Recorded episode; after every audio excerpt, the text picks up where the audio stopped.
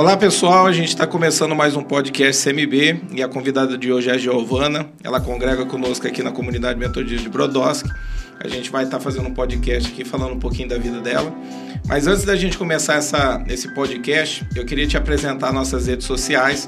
Nós estamos no Facebook como Comunidade Metodista de Brodowski, no Instagram como arroba Igreja CMB e tem dois novos canais no YouTube. Um é o Corte CMB, o outro é o Nostalgia CMB. Então, antes da gente começar, é importante você deixar o teu like aí no vídeo, compartilha esse vídeo, que isso é muito importante. Comenta aí, fala o que, que a gente pode acrescentar aqui, que isso é muito importante para o engajamento do canal. Giovana, seja bem-vinda ao podcast CMB. Muito obrigada pelo convite, é um prazer estar aqui. Começa falando, quem que é a pessoa da Giovana? Bom, a Giovana é casada, agora em novembro faz nove anos. Tenho uma filha de cinco anos, é... Bom, eu gosto de conversar bastante, eu gosto de ter bastante amizade. E é isso, eu sou muito família, muito caseira. Tá com quantos anos, Giovana? É 25. O maridão tem quantos anos? 30. 30 anos? 30. Vocês estão juntos já há 9 anos? 9, é, 10, na verdade. 10 anos. 10 anos. Já vai para 10 anos já. 10 anos juntos. Começa contando um pouco pra, pra gente da tua infância, de onde você é, você é de Brodowski mesmo? Sou, sou natural de Brodowski, nasci e cresci aqui. Minha família, é, dos, a família do meu pai também é toda daqui. A família da minha mãe é de Ribeirão. Eles se conheceram em Ribeirão aí. E cresci aqui, sempre estudei aqui, é, estudei em escola particular a maior parte do tempo. É, foi uma infância muito tranquila. A casa Você tem sempre mais irmãos ou não? Tenho, tenho uma irmã mais velha e um irmão mais velho também. Nossa. Nós somos em três. Então, assim, foi muito tranquila a infância, a casa sempre estava cheia. É... Minha mãe não, nunca trabalhou, sempre ficou em casa. Meu pai sempre foi comerciante, teve alguns negócios aqui em Brodowski. Hoje ele tem um restaurante em Ribeirão. E a parte da infância foi muito gostosa. A gente morava no centro, depois a gente construiu a casa. Uhum. E aí foi aquele sonho realizado de cada um ter o seu quarto, de cada um ter suas coisinhas, e foi bastante legal nesse sentido. Começa falando para mim como é que você conheceu teu marido, como é que foi isso, Já, namorou muito, muito tempo. Muito engraçada essa história, né? Porque a gente morava no. Eu morava. Eu, meus pais moram num condomínio. E o pai dele morava nesse mesmo condomínio. Então a gente morava no mesmo lugar, em ruas diferentes. Quando eu era mais nova, uma vez ele e o irmão dele passeando de carro, brigaram comigo, quase passaram com o carro por cima de mim. Passou-se os anos. Um dia ele entrou no condomínio e eu estava saindo para uma aula de educação física. No mesmo dia ele me manda uma solicitação no Facebook. Ah, no mesmo dia? No mesmo dia. E eu aceitei, era perto do meu aniversário, eu estava indo viajar com os amigos, a gente foi passar um final de semana em Olímpia. E aí a gente ficou conversando todo o período da viagem e tal. E voltando de lá, a gente começou a conversar, conversar, conversar. É, o primo dele, que, que já faleceu, era muito amigo do meu irmão. É, já tinha ali uma certa intimidade, só que meu pai não deixava eu namorar de jeito nenhum. Você tinha quantos anos já? Eu tinha 16 quando 16 eu conheci anos. ele. É, e aí foi engraçado que meu pai não deixava namorar e eu comecei a namorar escondido. E aí, um ele belo dia. Disso, não? Ele, meu pai, sabe. Ah, tá. Senão ele, não. ele sabe. Um belo dia, o primo desse meu marido chega pro meu irmão e fala: Olha, agora além da gente ser amigo, a gente vai ser da família. E meu irmão sempre foi muito ciumento. Foi e contou. E aí chegou aquela temida. Chegou um dia em casa, minha mãe, ó, a gente vai conversar de noite. E aquela já dor no coração. Que que é. Eu já sabia, né? A gente não é bobo. E aí chega ela e meu pai e começa. E foi aquele auê todo. E aí, como morava no mesmo condomínio, meu pai foi na porta da casa dele, deu um barraco, foi um caos. Proibiu o namoro. E aí, e no dia dos namorados, isso foi em maio, foi no começo de maio. No dia dos namorados, ele me mandou uma cesta de café da manhã. Dia dos namorados, que inclusive é aniversário dele. Ele mandou uma cesta de café da manhã com aliança dentro. Ah, já desse jeito já. Ele já tinha me pedido em namoro dia 14 de maio. De. É, de maio. E aí ele mandou a cesta com a aliança. Meu pai queria vestir a, cabe... a cesta na cabeça dele. E aí ficou desse jeito, Você né? tinha 16 e ele tava com quantos anos? Ele é cinco anos mais velho. Cinco anos? Ah, é, É. quase a diferença. Eu também da minha esposa. Ele é Quando eu comecei a anos. namorar, eu também tinha 16 anos. E aí foi, foi muito engraçado porque, tipo assim, é, nossa história é muito Romeu e Julieta. Porque em casa eu tenho duas pastas portfólio de cartas. Porque meu pai proibiu a gente de, de conversar. A comunicação Ele era só por é, ele me tirou o celular, ele me tirou da escola. E o único jeito que a gente conversava era por cartas. Eu botava a carta lá na portaria, ele pegava, ele deixava a carta na portaria, eu pegava, e foi assim. Durante nove meses, mais ou menos. Ah, mas foi bacana. Foi, é uma experiência incrível. Quantas pessoas aí podem falar isso? É verdade. Não é? Eu tenho, muito, tenho muita história para contar para meus netos. e aí, é, eu lembro que foi o aniversário de um ano da minha sobrinha mais velha. E meu irmão chamou ele. Eu acho que isso eles não sabem. Meu irmão chamou ele para ir. Foi em Ribeirão. E ele foi. E aí, no dia seguinte, a gente estaria fazendo nove meses de namoro, mais ou menos. Meu pai chamou ele em casa e deixou a gente namorar em casa. Mas é que- era aquele namoro assim. A gente não ia pra lado nenhum sozinho. Só a gente não ficava em casa sozinho. Nada, nada, nada. E aí, depois eu vim saber, minha mãe contou que ela chegou pro meu pai e falou assim: olha, ela é igualzinha a você. Ela vai conseguir. Ela tá determinada. Vai ser por bem ou vai ser por mal. O que, que você quer? E aí foi onde ele deixou a gente namorar. Esse, esse namorar, tipo, ele poderia ir na tua casa, ficava Exato. lá. Teu pai é mais conservador também. Demais, demais. É ao extremo, ao extremo. Era aquela coisa de não ficar muito tempo no portão. É. É desse jeito. Lá, lá na casa dos meus pais tem um escritório, assim, e são três janelonas. E aí tem isso filme. Então, quem tá do lado de fora não vê dentro à noite. E ele ficava lá na porta, Com o velho. fuzil pro lado de Mais ou menos isso. Era terrível. Eu, eu falo, sabe, eu tô brincando contigo porque eu, eu brinco hoje. Eu também comecei, a- quando o pai dela deixou a gente namorar, que eu fui pedir, eu lembro que dava 10 horas certinho. Era o tempo que eu poderia ficar dentro da casa, era a sala assim, encostada na outra sala. E ele começava a ter uma tosse. Aí eu já sabia que aquela tosse era a hora A de eu poder ir pra ir, embora. né? E era coisa de quatro minutos só no portão. E passava disso, ele já ia lá e batia na porta. Ou ele já Bora. abria e falava, ó, vambora tal. E só depois que a gente casou que a tosse foi embora. Olha lá, tá vendo? A- cura da tosse. E aí, quando a gente fez um ano de namoro, em maio, meu presente de aniversário de namoro foi o pedido de casamento.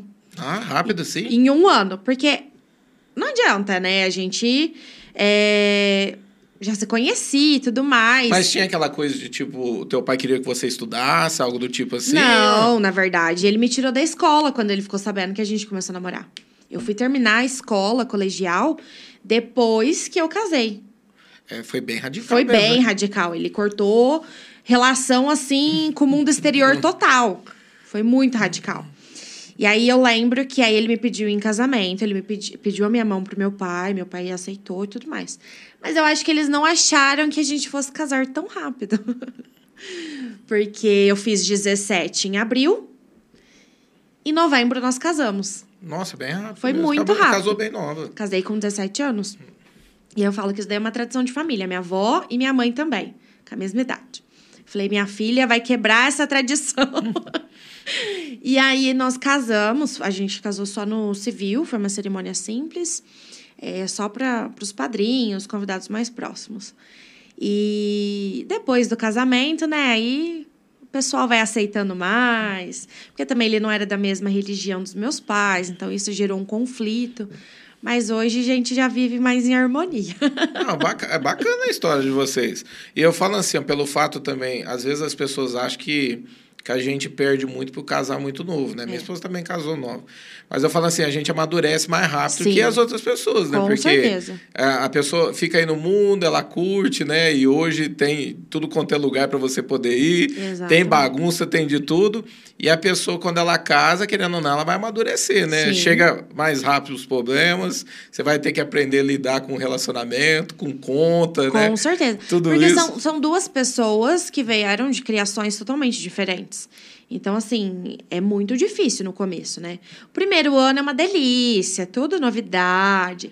E é só que aí vai entrando as dificuldades que acontecem num casamento. Vai aparecendo as indiferenças. Exatamente. E aí a gente tem que aprender a ter o jogo de cintura. Essa questão das indiferenças com vocês, tinha alguém que auxiliava, alguém que você buscava auxílio para poder Tipo, ah, meu casamento não tá bem, tinha alguém que você. Tinha. Na verdade, eu tenho até hoje. A minha pessoa favorita do mundo, não, uma das pessoas favoritas do mundo, que é minha madrinha. Ah, legal. É, eu não sou batizada na igreja católica, mas ela é de coração. Aham.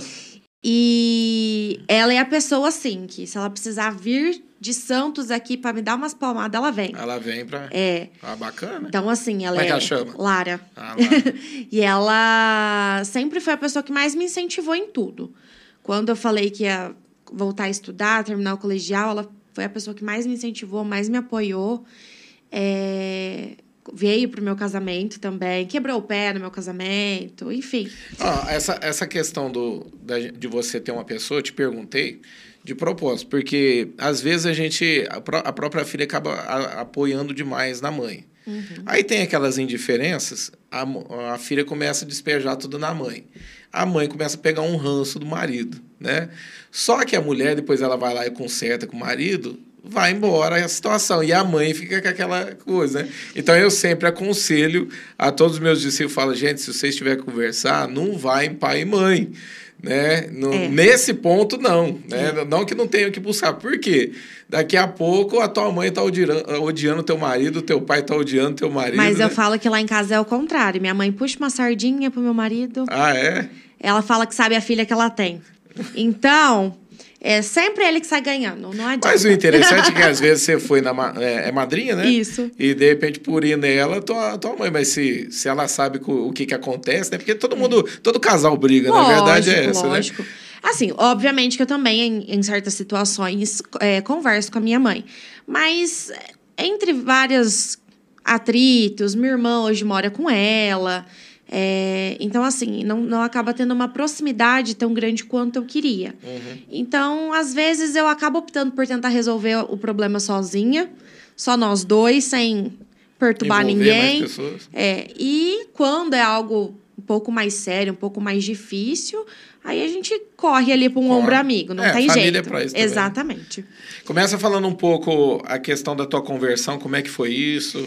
É, quem que falou de Jesus para você? Então, eu cresci. É um processo É. de alguém que já. pessoas que já vinham te chamando. Na verdade, assim, eu cresci dentro de, de, uma, de uma igreja, né, com os meus pais. Eu frequentei até quando eu casei.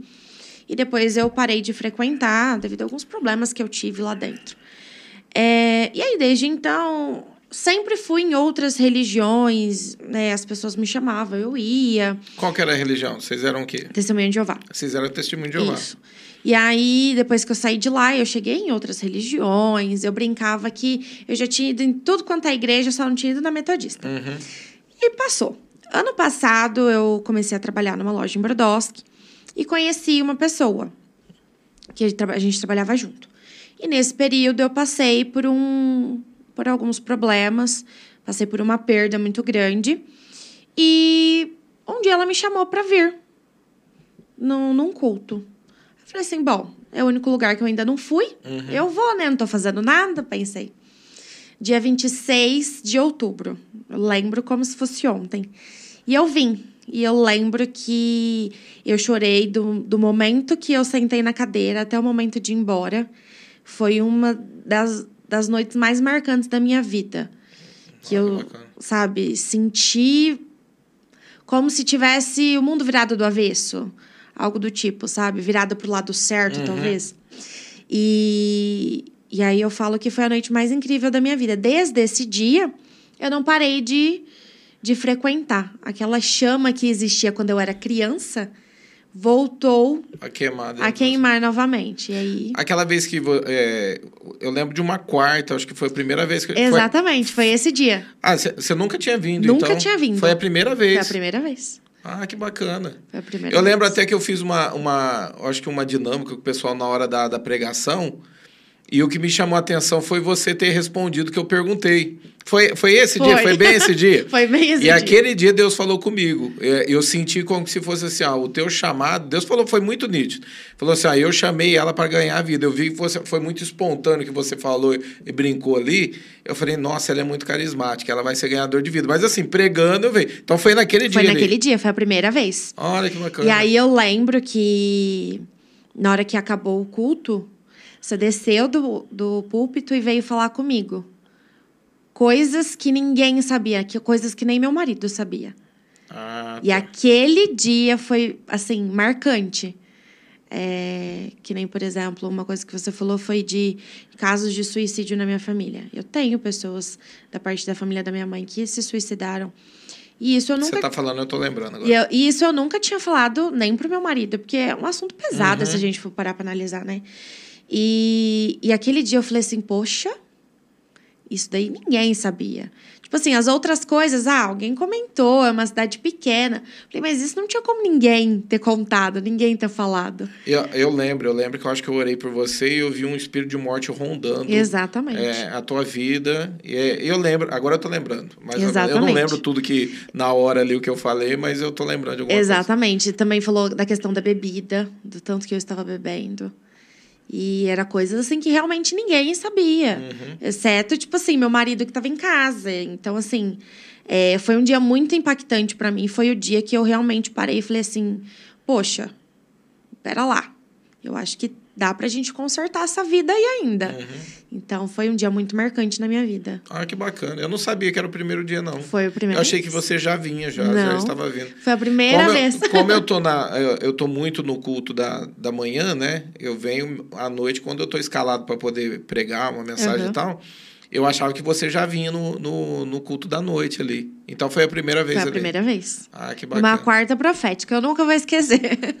De- é, você, quando houve essa mudança de vida aí, você tinha amigos, questão de família, essas coisas, você sentiu resistência nessa, nesse ponto de, tipo, as pessoas não aceitarem o caminho que você estava tendo?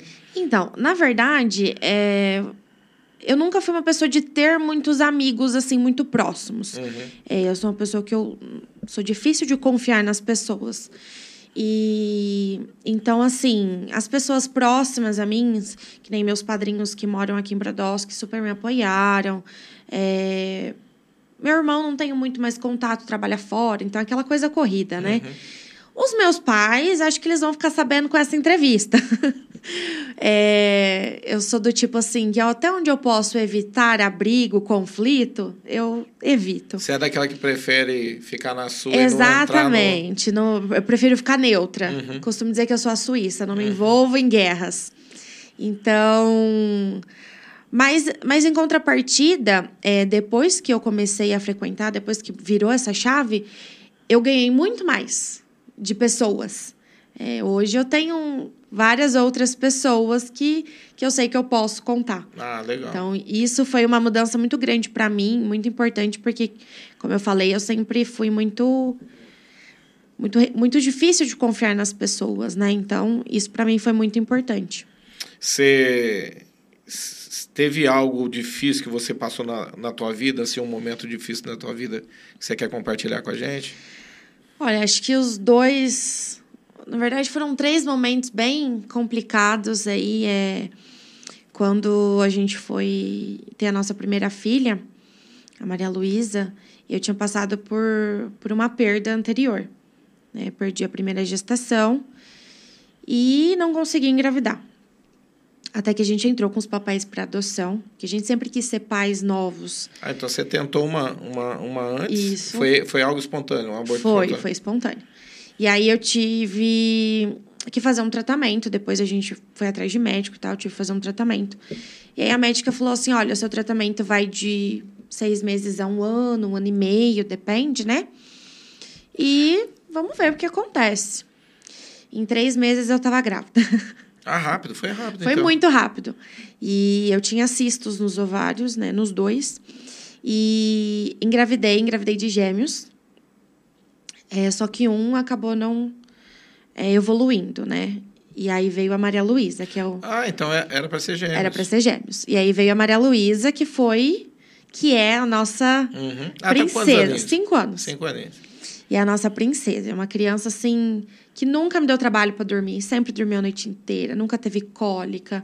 Sempre foi aquele bebezinho de televisão. Era ela. Era sonho ter menininho ou não? Na verdade, eu, ach... eu tinha certeza absoluta que era um menino. Até E- no dia. Mas deu pra, pra saber se o, Não, o outro não? foi bem no comecinho Bem no que eu comecinho. perdi. E aí, eu tinha certeza absoluta que era um menino. O Uhum. dia que a gente fez o ultrassom, que eu descobri que era uma menina, quase tive um infarto. É? Porque eu tinha certeza que era um menino. Certeza. E aí veio a Dona Maria. E, e foi muito, foi uma gravidez muito difícil. Eu tive pressão alta. Os três primeiros meses da gestação eu tive que ficar de repouso absoluto. Com, quando eu estava com cinco meses de gestação, eu tive que internar, porque ela queria nascer.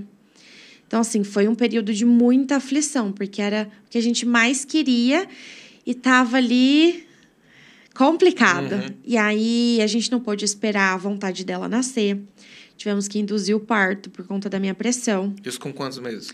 Ela nasceu de 39 semanas, de, no comecinho de nove meses. É, eles seguraram o extremo, É. então, pra poder fazer. Seguraram até onde deu, e aí ela nasceu dia 12 de outubro. é, e veio toda perfeita. Nenezinha linda, maravilhosa. E é uma luz na nossa vida até hoje. Ah, glória a Deus. E aí, a a segunda parte difícil foi é, al- alguns anos atrás que a gente teve uma crise no nosso casamento muito grande. De estar de tá naquele ponto, assim, da gente mal se falar dentro de casa. Cada um tinha a sua vida ali Uhum. e tava só morando na mesma casa. E a gente acabou quase se separando. Então foi um momento muito difícil. É, foi muito complicado, muito tenso, mas graças a Deus a gente conseguiu superar os problemas e, e estamos juntos. E mais recente, é, ano passado, o que me trouxe de volta foi que eu engravidei e não sabia que estava grávida. Tava sentindo muita dor de cabeça, muita dor de cabeça. Meu marido falou: ou você faz um teste de gravidez, ou não sei, tem algum problema aí na sua cabeça, porque não é possível. Eu falei assim, mas dor de cabeça nem é sintoma de gravidez. Eu falei, eu tomo injeção, pra que que eu vou fazer teste? Ele não custa nada.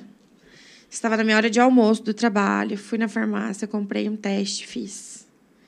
Eu nunca gritei tanto na minha vida, nunca chorei tanto na minha vida. Mas esse choro era do quê? De felicidade De medo, desespero? de medo, de desespero, de tudo, eu não sei.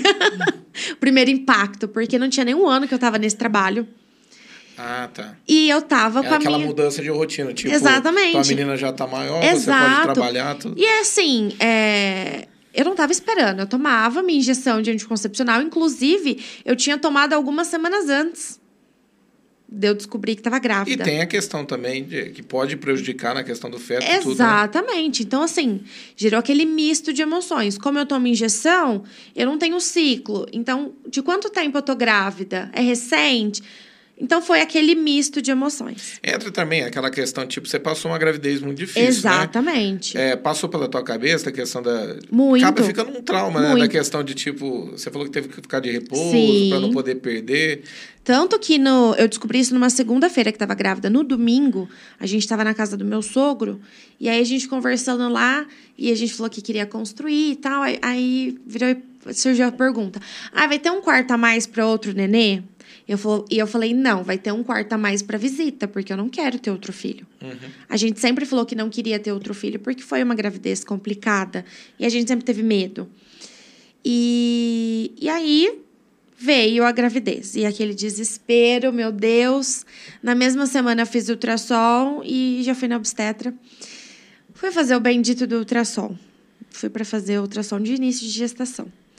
Na hora que eu cheguei lá, que aí o médico veio fazer o ultrassom, ele falou: não, esse neném tá muito grande. Eu já estava de 14 semanas, quase três meses. E não sabia que. E não sabia, não sabia. E a questão da vacina, ele perguntou. Da injeção, né? Injeção. Não, na verdade, assim, eu- o médico ali do ultrassom não falou nada. Aí fui na minha obstetra, expliquei tudo pra ela, né? Enfim, ela falou assim: olha, tá tudo certo. Primeira coisa, a gente vai entrar com seu remédio pra pressão, pra não ter nenhum problema. Sua pressão tá boa, mas a gente vai entrar pra prevenir, pra não ter nenhum problema. Aí eu falei assim: moça, onde eu trabalho tem uma escada. Aí ela virou e falou assim: Você tava subindo, descendo até agora? Eu falei: Tava vida normal. Falei assim: Eu posso continuar devagarzinho? Ela virou e falou assim: Pode, mas se der para evitar, evita. Continuei normal, evitando pegar peso e tudo mais. E aí foi aquela felicidade, porque minha filha foi comigo no ultrassom. E ela ficou muito feliz, porque há muito tempo ela pedia um irmãozinho. Aquele contato de olhar. É, e ela foi no ultrassom comigo e ela ficou assim, tão apaixonada no ultrassom. Só que antes de fazer o ultrassom, eu fiz uma camisetinha escrito promovida a filha mais velha, dei para ela, ela ficou toda feliz quando descobriu que ia ter irmãozinho, irmãzinha. Ela ficou super feliz. E aí, no mês da frente, logo na virada, isso foi no finalzinho de setembro, meio de setembro, quando virou o mês para outubro, teve o pagamento do mês e eu, aquele dia eu não tava legal, tinha ficado nervosa. E aí eu comecei a me sentir mal. Aí eu falei para uma das meninas que trabalha comigo: olha, eu não tô muito bem, eu acho que eu vou embora. Ela falou assim: olha, vai no hospital. E aí eu passei em casa, peguei uma máscara e fui no hospital. É, aí o médico me examinou, falou, falou que estava tudo normal. Ele veio tentar escutar o coraçãozinho do neném e não conseguiu.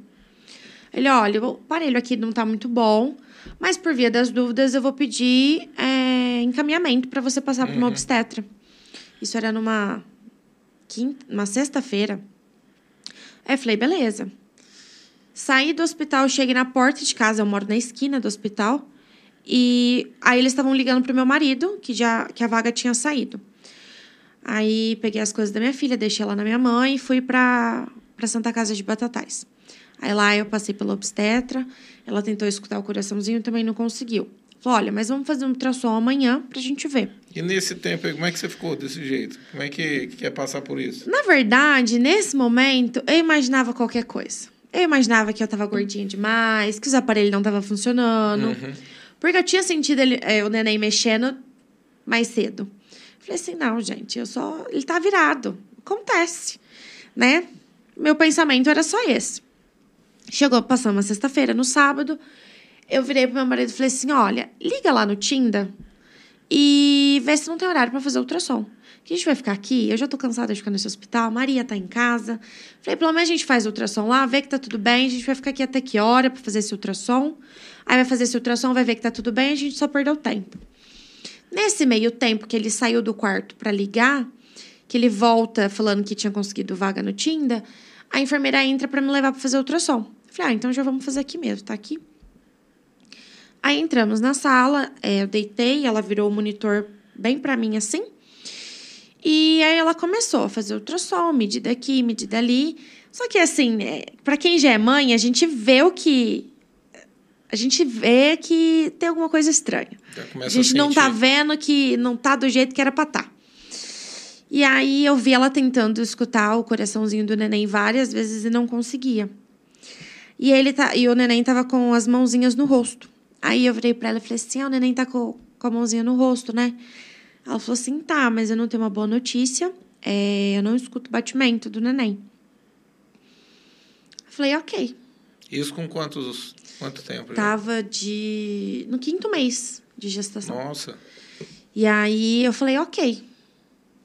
Foi essa resposta que eu tive e fiquei parecendo uma estátua na cama. Levantei, sentei na cadeira e tô indo pro quarto. E aí a enfermeira que tava me carregando vira e falou assim: aí, mãezinha, tá tudo bem? E aí eu já não consegui segurar, eu já desabei. E aí a gente entrou no quarto e eu só sabia chorar, só sabia chorar. E, e, nesse tempo, a minha maior preocupação era como que eu vou contar para Maria Luísa que ela não vai ter mais um irmãozinho. E aí entrou aquele desespero, né? E aí a médica veio, falou comigo, olha, é, como o neném já está grande, a gente vai ter que induzir o parto. Não é só um procedimento, né, cirúrgico, você vai ter que dar a luz. Uhum. E aí começamos a induzir esse parto no sábado. Então, assim, eu senti todas as dores de um parto igual foi o da minha filha. Eu senti tudo de novo. A única diferença é que da minha filha a bolsa estourou só na hora de, dela nascer. Desse não, a bolsa estourou antes. Então foi um susto, porque eu não sabia nem o que era isso. E aí foi um processo doloroso. Nesse meio tempo, eu falei pro meu marido: vai embora, porque a Maria Luísa já tá desesperada. É, minha mãe falou que ela já tinha falado, perguntado do irmão Se o médico estava tirando o, irmãozinho dela da minha barriga, falei assim: vai embora, fica com ela, porque isso aqui vai demorar. E amanhã você volta. Tá tudo certo. E aí eu fiquei sozinha. Ele, você não quer que eu peça pra sua mãe vir? Falei, eu quero ficar sozinha. Deixa eu quieta. E aí ele foi e eu fiquei. E, e aí eu lembro que chegou a minha janta. E aí eu coloquei na mesinha em frente uma janela que tinha. É, e fiquei ali em pé, olhando aquela janela, que ele estava pôr do sol já. Eu olhando. E por três vezes eu cheguei na beirada da janela para me jogar. Ah, com esse pensamento? Com três vezes. E as três vezes que eu chegava na beira da janela, eu escutava o nome da Maria Luísa. As três vezes. E aí foi um misto de, de emoções. Aí eu lembro que eu sentei e fiquei olhando o pôr do sol e fazia muito tempo que eu não fazia uma oração na minha vida. Muito tempo. Era aquele Pai Nosso, assim, muito obrigatório uhum. de vez em quando. Fazia muito tempo que eu não fazia uma oração de verdade. E aí eu lembro que, que naquele momento, olhando aquele pôr do sol, do jeito que eu conseguia, eu falei assim: olha, Deus, eu não consigo, tá doendo demais. Só faz diminuir a dor, porque eu não tô dando conta. Eu não vou conseguir. E nisso eu desabei a chorar, e nisso foi, foi aquele pôr do sol digno de cinema. Naquele momento começou a passar tanto passarinho, mas tanto passarinho no céu, que eu nunca tinha visto aquilo na minha vida. Era um pôr do sol tão lindo, o céu começou a ficar vermelho de uma forma tão linda. E aí eu fui me acalmando, fui me acalmando. E depois disso, o neném começou a nascer, eu estava sozinha no quarto. E aí eu, o instinto, né, coloquei a mão, senti os pezinhos. Ele estava nascendo posição pélvica. E aí eu comecei a fazer um escândalo no quarto, porque ninguém aparecia, a enfermeira veio. Enfim, ele terminou de nascer. Antes dele nascer totalmente, eu falei para a enfermeira, eu falei assim, olha, eu só preciso segurar ele para me despedir. Ela falou assim, mãe, você não pode, porque vai para análise, vai para laboratório, não pode ter contaminação. Falei, mas isso não vai trazer meu filho de volta. Entendi. Isso não vai resolver. Não interessa o que aconteceu. Falei assim, eu preciso me despedir. Aí um olhou para a cara do outro, assim, tinha dois enfermeiros. E aí eles falaram assim: e se a gente der uma luva para ela? Mas ninguém pode saber. Então tá bom. Aí eles me deram um par de luva estéreo. Eu fiquei com medo de pegar ele no colo, porque ele era muito molinho, né? E me despedi dele era todo perfeito, os dedinhos. Eu fiz questão de ver cada detalhe para ver se ele era perfeito mesmo ou sei lá, se tinha alguma coisa errada, por isso que aquilo tinha acontecido. E ele era todo perfeito, neném. E engraçado que foi o time perfeito, porque eles tiraram a luva da minha mão, a médica entrou. Aí a médica entrou, cortou o cordão, tudo. Porém, a minha placenta ficou. É... Ficou retida, né? Não, não saiu. E aí eu tive que esperar o tempo de jejum para ir para o centro cirúrgico. Ah, você teve que passar por isso também. Tive Ela não pass... descolou. Não descolou, ficou retida. Aí eu tive que ir para o centro cirúrgico. E aí, quando eu voltei da anestesia, ninguém falou que eu não podia mexer. Meu instinto foi levantar. Sentei na maca. Passei muito mal, muito mal, muito mal. Isso foi no domingo de manhã que foi para o centro cirúrgico. Ele nasceu às 8 horas da noite, eu fui para o centro cirúrgico só no domingo de manhã. Então, assim, foi uma noite sofrida também. E eu lembro que eu passei muito mal, muito mal no domingo, por conta da, da volta da anestesia. E só fui conseguir comer três horas da tarde. Aí logo a gente teve alta também. E aí entra aquele, aquele impasse. Eu tive alta no domingo, na quarta-feira era aniversário da minha filha chácara alugada, tudo comprado, tudo organizado. Aí eu falei pro meu marido, falei, o que, que a gente faz? Como que eu chego em casa, falo para ela, olha, você não vai ter mais um irmãozinho e você também não vai ter festa de aniversário. Ela tirou o aniversário dela. Falei para ele, eu falei, eu não consigo tirar as duas coisas dela. Aí ele falou assim, não, então a gente faz a festa dela. Aí quando a médica foi me dar alta, eu perguntei, olha, eu preciso ficar em casa. Eu não tem certeza? Ela falou assim, por quê? Eu falei assim, não, porque eu quero ir trabalhar, eu não quero ficar em casa. Aí a médica falou assim: olha, você não pode pegar peso, mas trabalhar pode. Falei, então eu não quero nem atestado. E aí eu saí do, do domingo no, do hospital, segunda-feira eu estava trabalhando. Na quarta-feira, feriado, aniversário da minha filha. De quarta para quinta, é, eu comecei a passar muito mal. Eu saí do hospital sem nenhum sangramento. Chego de quarta para quinta com muito sangramento, com muita dor, com muita cólica. Era uma hemorragia, algo do tipo? Não chegou a ser uma hemorragia, porque aí eu fui na, na médica, na obstetra, e ela falou assim: olha, seu corpo precisa de descanso. Você passou por um parto, você precisa de um tempo para o seu corpo entender. Você está aí mexendo, isso daí é um, é um Era princípio. O da, da, da cirurgia. Né? Exatamente. Falou assim, isso daí é um princípio. Se você não parar agora, lá na frente vai ser pior. E aí eu fiquei uma semana em casa. E aí veio o julgamento. Ah, porque você trabalhou esses dias para poder fazer o aniversário da Maria Luísa não ficar feio.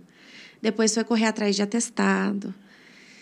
Só que assim, eu falo que só quem já passou por uma, uma experiência do tipo, acho que pode entender um pouco do que a gente passa.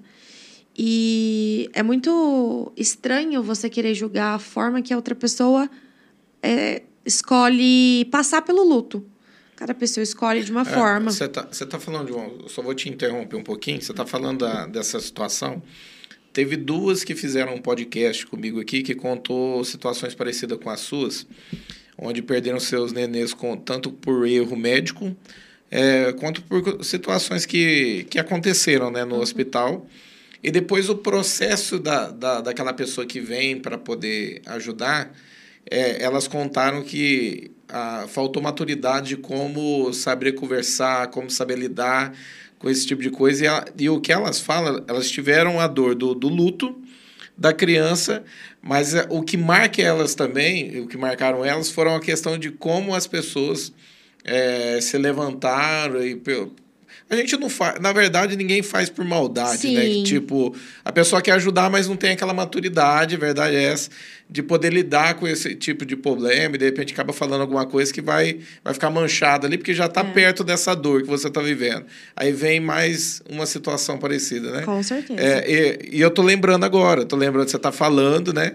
Foram duas pessoas que vieram aqui e falaram a, a, de pessoas que chegaram que não soube lidar com a situação e acabou ficando algo ali. Ela falou assim: ah, pastor, tive que lidar com isso e ainda tive que passar e engolir esse tipo de coisa e, e tentar sobreviver com tudo isso. E eu falo assim, ó, que se esse tipo de atitude vem de pessoas de fora, você dá um desconto ali, ah, a pessoa não te conhece, é uma pessoa estranha, enfim.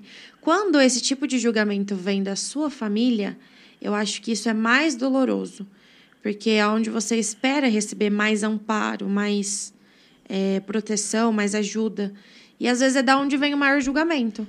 É, depois que isso tudo aconteceu, que vieram essas críticas, a minha irmã, por exemplo, não fala comigo desde então.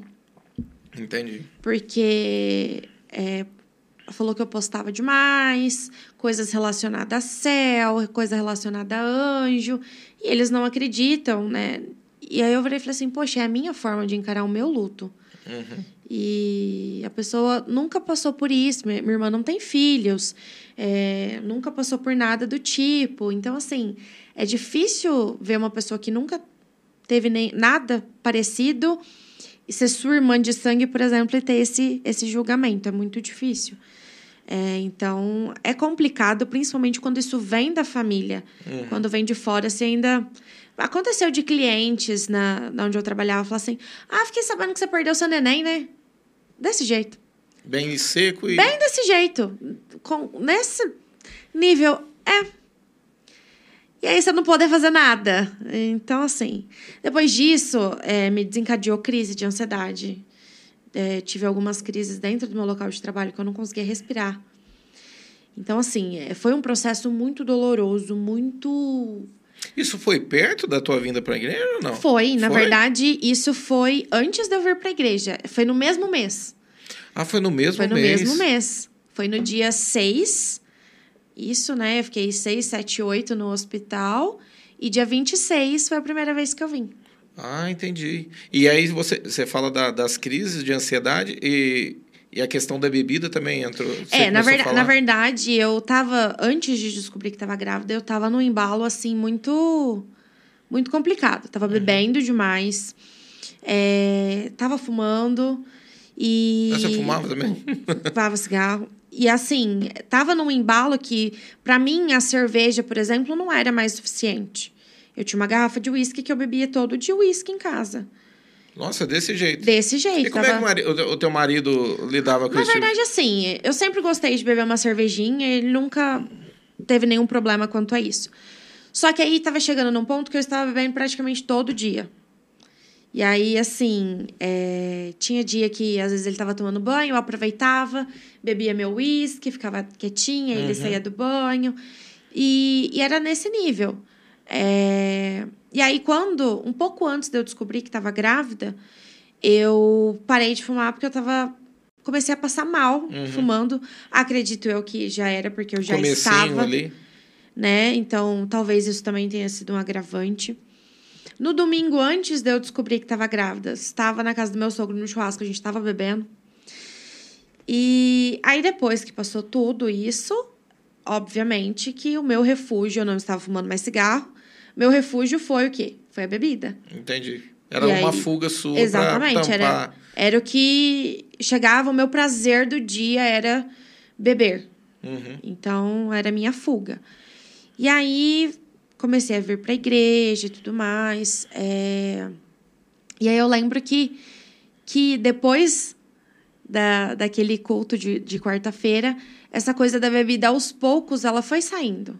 Aquela Foi necessidade. rápido, bem rápido Foi muito jeito? rápido. A necessidade de beber da forma que eu bebia foi, foi saindo, assim, de uma forma muito natural, muito... Muito espontânea. É, eu, eu, pergunto, eu perguntei, eu tô, até tô achando rápido o processo de Deus na tua vida, porque geralmente as pessoas, é, ela tem essas mudanças, né? Depois do encontro, né? Você fez um Sim. encontro recente agora tal. Eu ia até esperar para chegar nesse ponto. Então começou antes, Começou bem antes, antes, já. bem antes. E aí, assim, é, bebia socialmente, que nem a última vez que eu tinha. é, no, final, no comecinho do ano, a gente saiu com o pessoal da loja, tomei dois copos de cerveja. Nada perto daquilo que você fazia. Nada, nada, assim. Então, assim, foi uma coisa muito, muito natural. Muito natural. É, esses dias ainda, o dia que eu fui fazer meu cabelo recente, meu cabeleireiro, ele fuma e tudo mais, aí ele me ofereceu cigarro, porque eu sabia. Aí eu falei assim, não, obrigada. Ele "Ih, começou a ficar chata. eu falei assim, não, mas é porque já não, Não não condiz faz mais com a parte. minha pessoa. Exatamente, não, não consigo mais. E aí ele começou a rir de mim. E aí depois na casa dele até botei uns louvor lá pra gente escutar. então, assim, foi uma coisa muito rápida. Que nem, por exemplo, é, eu sempre fui uma pessoa muito boca suja. Uhum. Isso também foi uma coisa que, que eu fiquei admirada comigo. Fala um pouquinho disso. É, eu falo, eu, eu, por si só, eu já conhecia a palavra desde pequeno, mas fiquei sete anos afastado, né? Eu não era aquela pessoa de ficar xingando, porque até entendia também que você ficar xingando ia atrair coisa ruim e tal. Mas eu era muito brincalhão de colocar apelido nas pessoas, apelido nas pessoas, ficar taxando as pessoas. E para mim foi muito difícil essa, tra- é, essa transição, né, de mudar. Teve isso com, contigo, não? Na verdade, é que foi a mesma questão da, da questão da bebida, sabe? Foi uma coisa muito natural. Eu comecei a, a me policiar mais. Na hora que eu percebia que eu falava alguma, algum palavrão, alguma coisa assim, eu. Opa, perdão, Deus, me ajuda aí. Era bem assim, sabe? Eu co- conseguia evitar bastante, mas às vezes que escapava alguma coisa logo, eu já me policiava e já falava assim: não, isso daí não tá legal. Então, assim, foi, foi muito, muito sutil as coisas, sabe? Não foi algo é, que doeu ou que. Foi muito. Foi um processo muito tranquilo nesse sentido. É, eu acho que era algo que, eu, que precisava ser feito e eu tive essa consciência de que precisava mudar. Então, por isso eu acredito que foi mais fácil também. O teu, o teu marido, ele já conhecia a palavra? Porque eu lembro Já. que depois de um tempo ele começou a vir, né? É, acho que umas duas semanas depois ele veio. Engraçado que depois, né, que a gente começou a vir, frequentar, conversando com a mãe dele um dia, ela falou que ele já era batizado. Ah, tá. Ele é batizado na, na igreja. E acho que na época quem batizou ele foi até o pastor Saulo. É, então, eu lembro que na época eu acho que o Saulo comentou comigo, né? Eu falei, ah, é, então tá mais, tá mais fácil, é, né? então. E aí ele, ele. Desde então a gente vem junto. E na verdade, eu vou ser bem sincera, quando eu chamei ele a primeira vez pra vir, eu esperava um não. Uhum. Ou um não sei, ou vamos ver. Mas que significa tudo a mesma coisa. Quando meu marido fala, ai, vamos ver. É não. e eu esperava isso dele.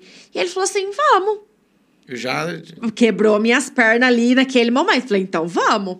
E a Maria também super se adaptou, super se sentiu em casa. É, hoje ela fez várias amizades aí. E, e aí eu falei assim, poxa, então é para ser. Você tá todo mundo indo, todo mundo tá se sentindo bem, todo mundo tá feliz, por que não? Falei, vamos, vamos mergulhar, vamos você, mergulhar. Você chegou a entrar em processo de depressão, essas coisas, não? Não, na questão, eu tive muita... É, eu tive muito problema com ansiedade, né? Uhum. Então, assim, eu Mas tenho... eram as crises. É, e eu tenho muita compulsão alimentar. Hum. Então, assim, quando eu tô muito ansiosa, ou eu não como absolutamente nada, ou eu vou comer até os rebocos da parede. Uhum, então, assim, entendi. é uma coisa que precisa ser trabalhada. Mas eu falo que eu ainda consegui segurar bem depois que eu tive as, as duas últimas crises. Eu não tive mais, graças a Deus. E eu falo que tô conseguindo controlar melhor, né? Eu, eu acho bacana esse pro- porque o, o processo de Deus na tua vida tem, tem, tem acontecido muito rápido. né? Muito. É assustador. É. Pra mim é assustador, porque eu vejo, assim, às vezes eu converso com algumas pessoas e tudo mais, e eu falo assim, mas por que tá tão rápido? Não, eu, eu falo porque, assim, ó, às vezes as pessoas falam assim, mas como o processo é muito rápido? Você veio de, uma, de, de situações na sua vida que você passou que são situações bem difíceis, né? Sim.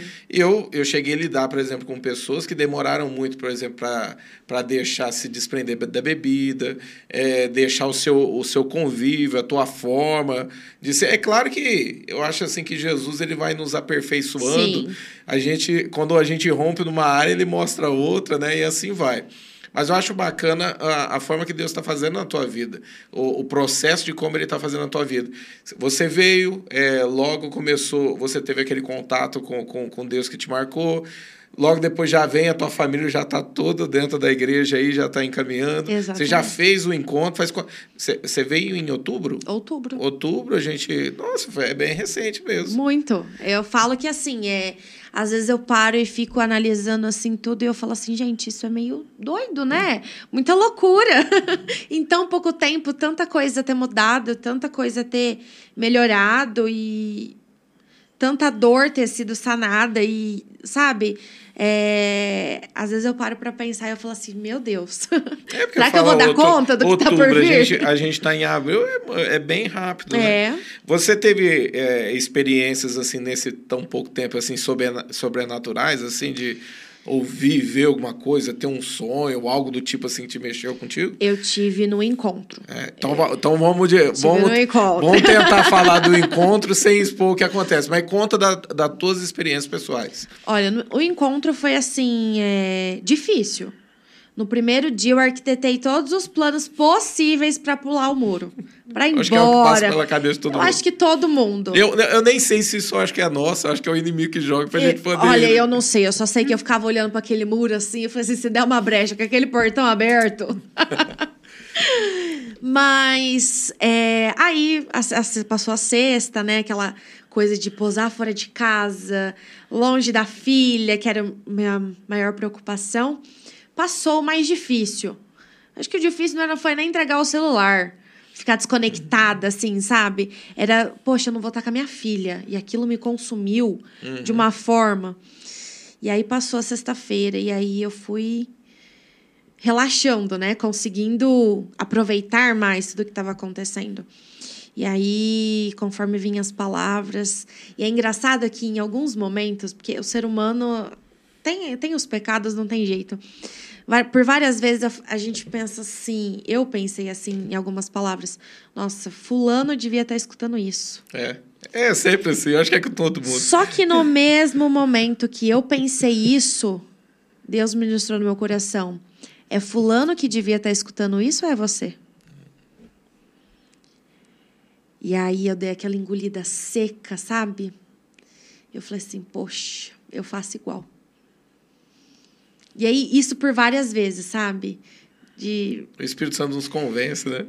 olha, E é aquela coisa, né? Nem se a gente tá com alguém da família ali, alguém conhecido, de repente você fica, tá servindo para aquele. Aí você vai olhar, mas tá servindo para mim também. Não né? é? é exatamente isso. É porque quando a gente aponta o dedo para uma pessoa, a gente esquece que tem três apontados pra gente, né?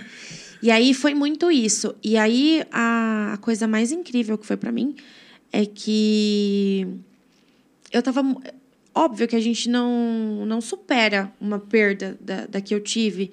Por exemplo, é, a gente vai se acostumando com a dor. Mas era uma coisa que me machucava muito. E aí, uma coisa que foi muito real para mim foi quando o Espírito Santo falou para mim, filha, você precisava passar por, isso. Você se conhece. Se fosse uma coisa pequena, você não estaria aqui. Olha que legal. Então, assim, você precisava passar por isso para você ter autoridade para poder falar sobre isso. Então, foi aonde caiu a minha ficha. Que eu parei para olhar para minha vida no passado e, eu, e, e pensando assim, realmente, pessoa cabeça dura, que não aceita nada que os outros falam. E, se não fosse algo grande, eu não estaria aqui. Se não fosse uma coisa que realmente mexesse comigo, eu não estaria aqui. Eu não teria sentido de novo a presença. Eu não teria. É, não estaria em comunhão, não estaria sentada na mesa. Uhum. Então, isso foi a coisa mais impactante para mim.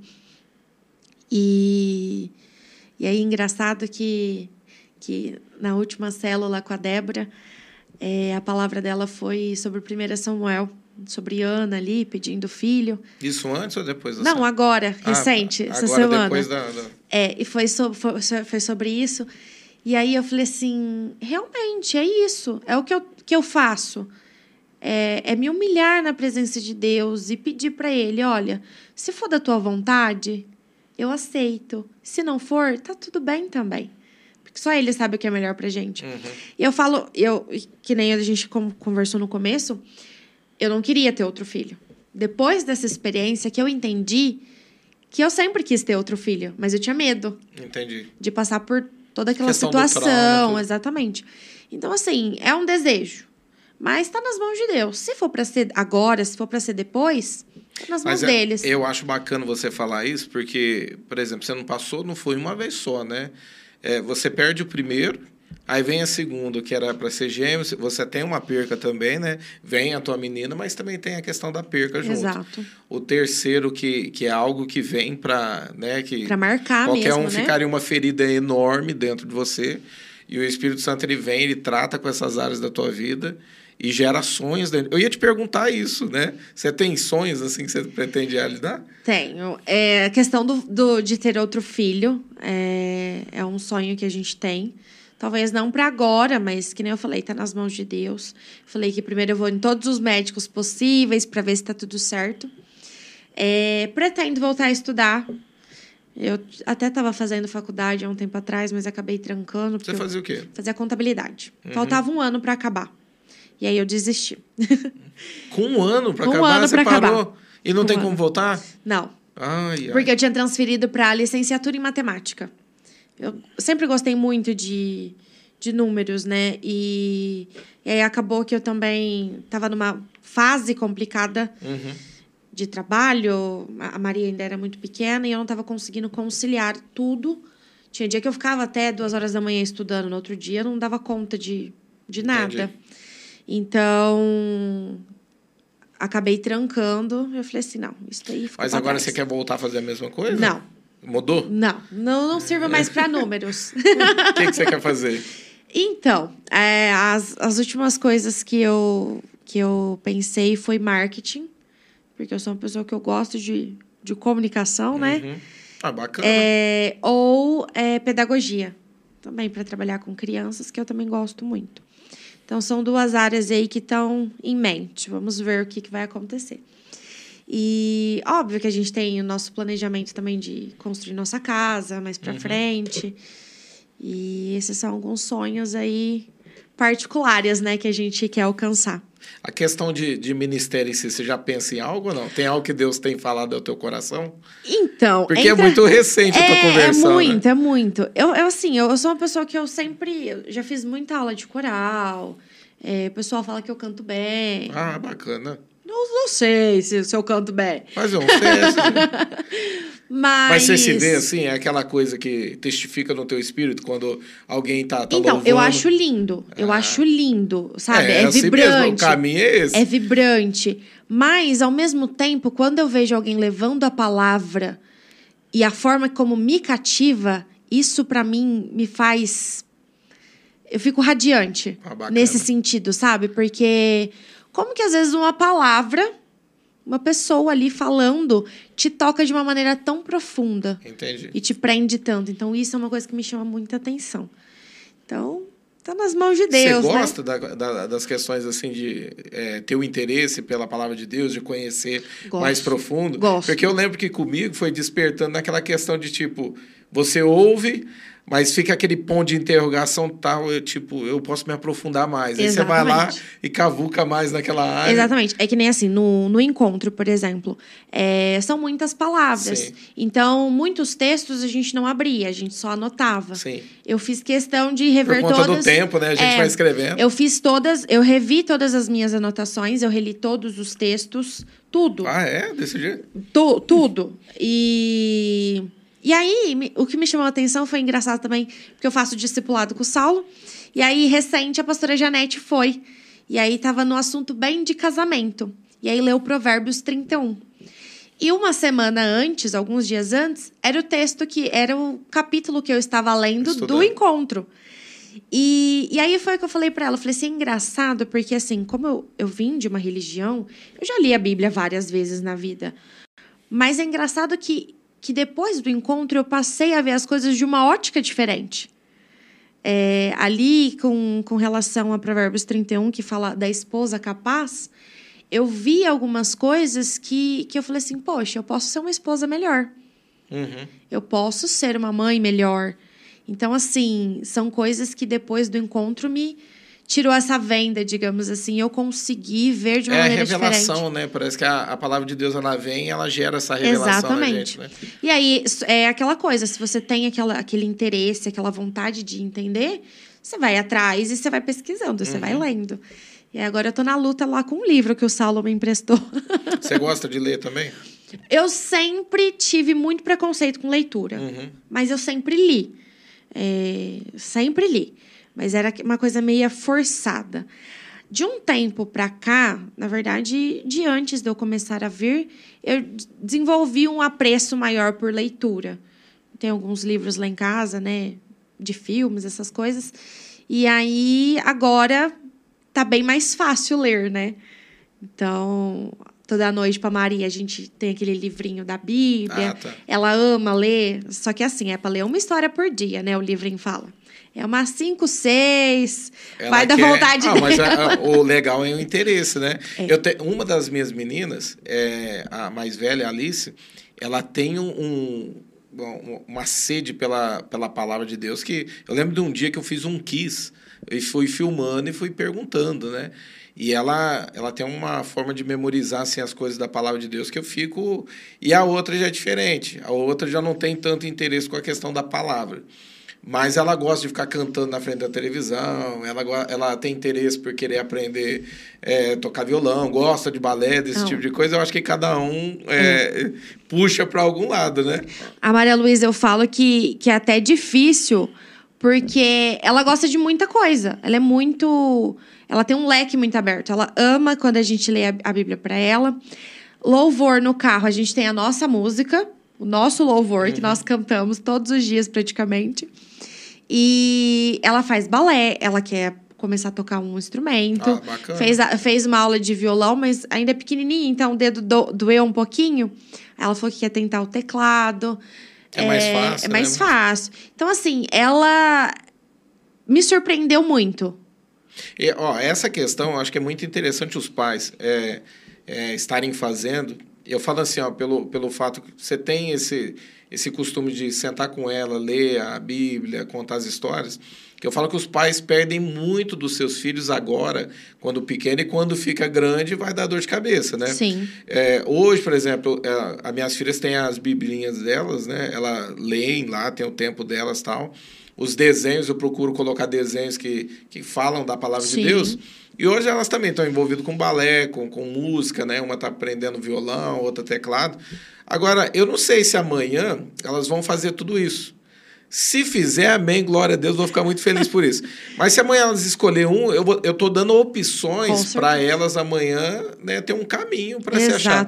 E eu acho muito importante essa questão dos pais, você entrou nisso, dos pais é, se dedicarem a ter esse tempo com os filhos, né? Hoje a gente passa tanto tempo aí com maratonando série, é, celular na mão, né? Que se a gente não vigiar, o tempo vai embora assim muito rápido e a gente esquece de, de investir nos nossos filhos, né? Então é. É, ba é bacana. É isso daí, é uma coisa muito, muito real. Porque é muito fácil se distrair hoje em uhum. dia. E é muito fácil você distrair uma criança. Você põe um celular na, na mão dela, acabou. Verdade. Você nem lembra que tem criança dentro de casa. É, as pessoas fazem isso dentro da igreja, né? Tipo, eu não, eu não gosto. Nem acho, ensina teu filho a, a, obedecer é, de uma outra forma que você não tenha que comprar ela com, com um celular, né? Então, às vezes eu olho, eu, eu, eu tirei o celular da minha filha, eu consegui até os 10 anos.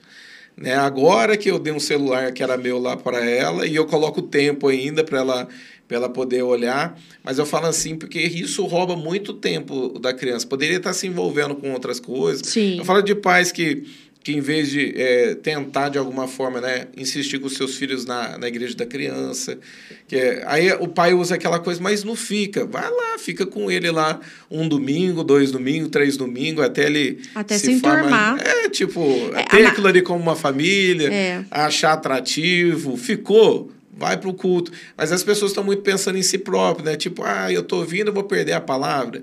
Né? É, eu vejo muita criança, tipo, lá de fora é, da igreja. A gente já teve muito problema de, do filho que fica brincando ali. Então, hoje eu pego, pego no pé dos obreiros e falo, não deixa, leva para os pais. Aí vai lá, joga uma pedrinha, pega no vidro do carro do irmão. Misericórdia. E poderia estar tá dentro da, da igreja. Então, é muito fácil você colocar um celular na mão da criança e deixar o tempo passar. Sim e, você pode estar tá aplicando de uma certa maneira, né? Tipo, investindo é, nela. A Maria, ela teve um certo, uma certa dificuldade na, na escolinha, né? Logo que, que a gente começou. Porque a Maria, ela é muito tímida. Ela demora a pegar contato, assim, né? Se enturmar. Então, na, as primeiras vezes que ela ficou o culto todo na escolinha foi porque tinha um amiguinho da sala dela. E aí, esse amiguinho a gente não tá encontrando mais. Não sei se ele tá vindo em outro horário, enfim. E, e aí tava difícil. Aí comecei a insistir com ela. E aí ela pegou amor pelas tias que ficam ali. Ai, que bacana. Por, algum, por algumas tias específicas. Então, assim, ela vai e ela fica e não dá trabalho. E, sabe, vem às vezes com o desenho, com as atividades que faz, vem toda feliz, tem até a camisetinha agora, é fica isso. toda feliz. Aí chega no dia, chega, por exemplo, ela chega da escola, mamãe, Hoje tem célula? Hoje tem igreja? Hoje tem balé? O que, que tem hoje, mamãe? oh, isso é bacana, porque eu falo assim, ó, hoje o castigo da, das minhas filhas é eu falar para elas que, tipo assim, ó, vocês não vão na igreja. Elas chegam a chorar. Por que, que eu não posso ir? E, às vezes eu tenho que vir sozinho, né? Falar, ó, eu vou pregar tal, mas por que, que eu não posso ir? E elas, e elas começam a chorar. Então eu falo assim, ó, isso eu fico, de certo modo, eu fico feliz, porque, Sim. tipo já pensou, teus filhos estarem é, é, chorando por não, não, não poder, poder ir na igreja, né? E é o que a gente vê ao contrário, né? Às vezes os filhos lutando, por quê? Porque os pais passaram desapercebidos aí e foram se perdendo nesse tempo. E aí o filho vai ficando para trás é. e, e, vai, se, vai se perdendo, né? É, isso daí é muito importante. É... Você crê no avivamento? Com certeza. É? Opa! E, e eu, eu acho interessante como... É, a gente está falando de crianças, né? Ó, a gente tem presenciado crianças assim no culto é, se despejando na presença de Deus. É lindo de né? ver. E, e, e, isso tem. Ontem eu fui ministrar em uma, numa igreja, né? Que é também a comunidade metodista, mas lá no Lascalo, do pastor Xande. E no final da mensagem, o que me chamou a atenção foram, tipo, acho que tinha umas oito ou nove crianças. E na hora do mover ali da unção, a gente orando, as crianças assim de 7, 8 se derramando de chorar e se ajoelhando assim na, aos pés do púlpito e clamando, né? E eu fiquei, meu Deus, né? Essa é a geração que Deus está levantando para um, um, grande avivamento. Com certeza. É, a gente está falando de criança e eu, e eu lembrei disso, né?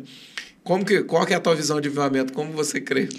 Eu acredito que isso é muito individual. É, eu não espero algo coletivo. Uhum. Eu acho que isso vem de, de indivíduo, né? E eu acho que isso precisa vir da nossa comunhão diária. Sim. Daquela proximidade, daquela coisa de estar de tá buscando.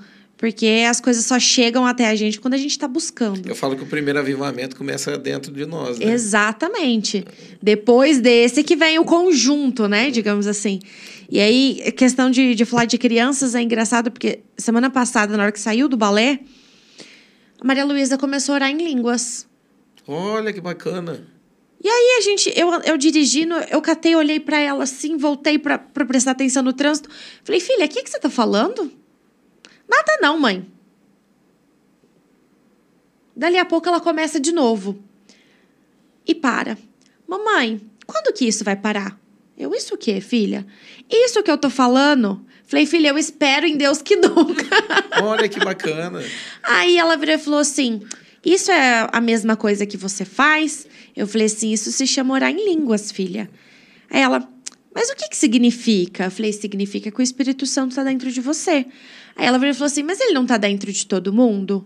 Falei assim: Sim, mas significa que você está buscando tanto que ele está te dando um presente, uma forma diferente de orar.